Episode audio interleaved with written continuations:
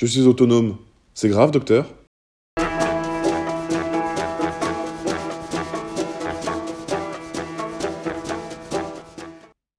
Le constat de l'individualisme n'est plus à faire. Rares sont les discours sur la contemporanéité qui échappent à ce pensif que nous ne connaissons que trop. L'autonomie, l'indépendance, le libéralisme sont présentés comme les fondements et fléaux d'une société, la nôtre, que l'on se plaît à nommer par cette formule nos sociétés occidentales individualistes, par paresse intellectuelle, par abus de langage et fausse culpabilité postcoloniale, et que nous prétendons condamner et dans laquelle nous nous complaisons tant. Pourquoi alors s'intéresser encore et toujours à l'individualisme? Qu'a-t-on à dire de mieux que l'égoïsme, c'est mal Apparemment, pas grand-chose, à en croire le flot d'articles pathologiquement inodores qui circulent à ce sujet. Jusqu'à ce que Pierre-Henri Castel rende à la pensée ses lettres de noblesse. Pierre-Henri Castel est docteur en philosophie et en psychologie clinique et pathologique, directeur de recherche au CNRS. Il est notamment l'auteur d'une série de deux ouvrages, dont la fin des coupables, en 2012, qui nous intéresse ici, constitue le deuxième volume.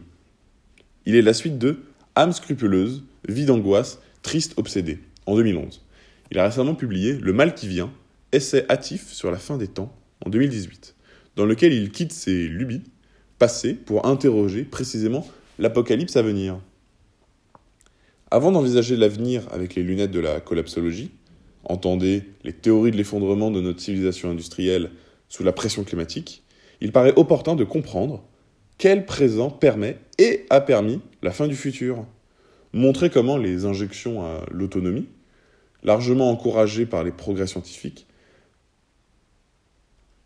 montrer comment les injonctions à l'autonomie, largement encouragées par les progrès scientifiques, participent de la catastrophe à venir, est le geste tacite que nous lisons dans la fin des coupables.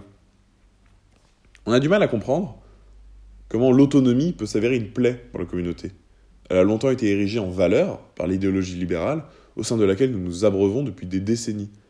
Castel parle à ce sujet d'autonomie condition. L'autonomie comme la faculté du sujet d'agir librement en obéissant à ses propres lois. Vaste programme. Mais il n'a échappé à personne que l'émancipation promise exigeait contrepartie. Le renoncement aux autres. C'était enfantin, mais terriblement tentant de croire que la contrainte venait d'ailleurs, qu'une fois débarrassés de nos semblables, qui décidément n'étaient qu'embarras, nous serions enfin libres. Entrer dans l'ère de l'autonomie et passer depuis longtemps l'enthousiasme des débuts, force est de constater que l'autonomie ne nous a pas mis au parfum de la liberté. Et pour cause, nous sommes en fait plus empêchés que jamais. L'exemple est trivial, mais il suffit de voir ce que font les chauffeurs Uber de la liberté. Travaillant nuit et jour, près du double des heures salariées autorisées dans un cadre institutionnel classique, pour comprendre que l'autonomie n'est que l'emballage clinquant d'un nouvel esclavage.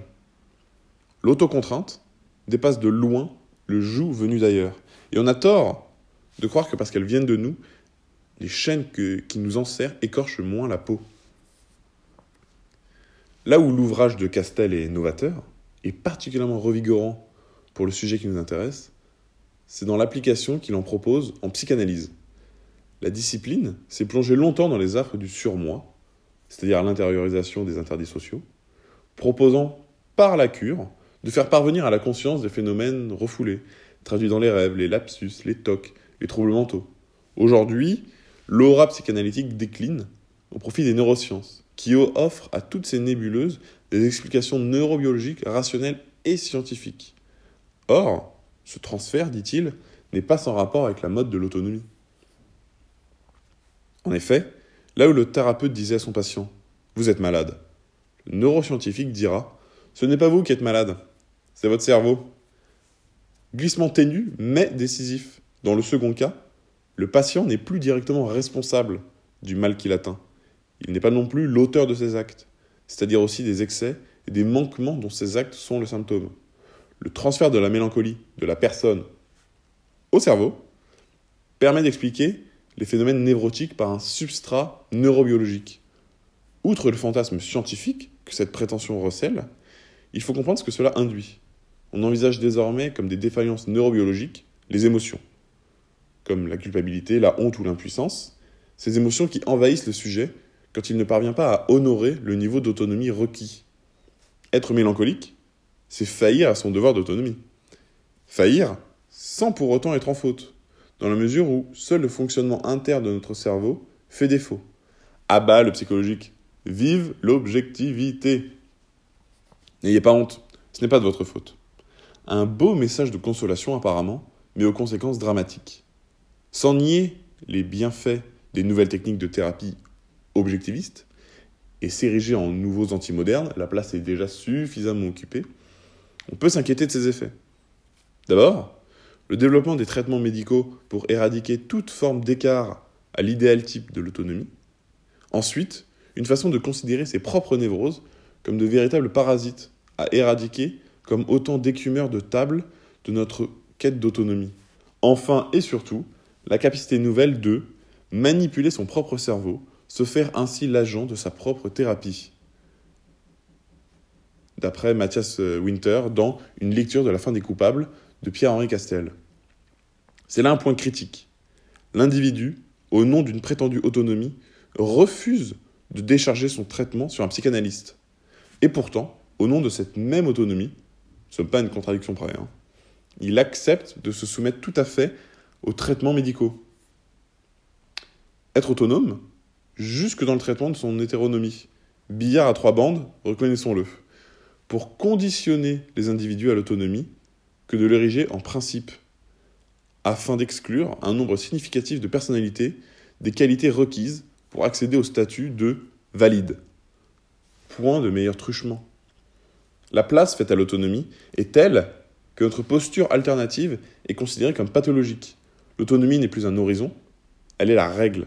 Ce phénomène s'inscrit évidemment dans un contexte de scientifisation et d'objectivation de tous les champs de la subjectivité, mais il traduit plus dangereusement une méfiance à l'endroit de la personne humaine. Cette méfiance est double. D'une part, des neurosciences vis-à-vis de leurs patients, à qui on ne leur permet plus de berner les spécialistes par un récit de soi fantasque. Méfiance, d'autre part, des patients pour les thérapeutes qui leur préfèrent la neutralité des médicaments. Les neurosciences, en fait, ne révèlent pas, comme la psychanalyse, les ressorts de l'injonction à l'autonomie, ni ne les condamnent.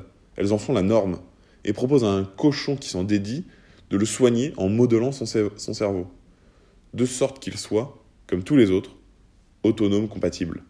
Au risque de prêcher une nouvelle fois dans le désert, nous pouvons à bon droit poser la question mais à quel prix voulons-nous de cette autonomie-là? Merci à vous d'avoir écouté. N'hésitez pas à vous abonner sur SoundCloud, Spotify ou Apple Podcast au podcast d'Homo Gulliver. Et nous, on se retrouve dans 10 jours pour un nouvel article.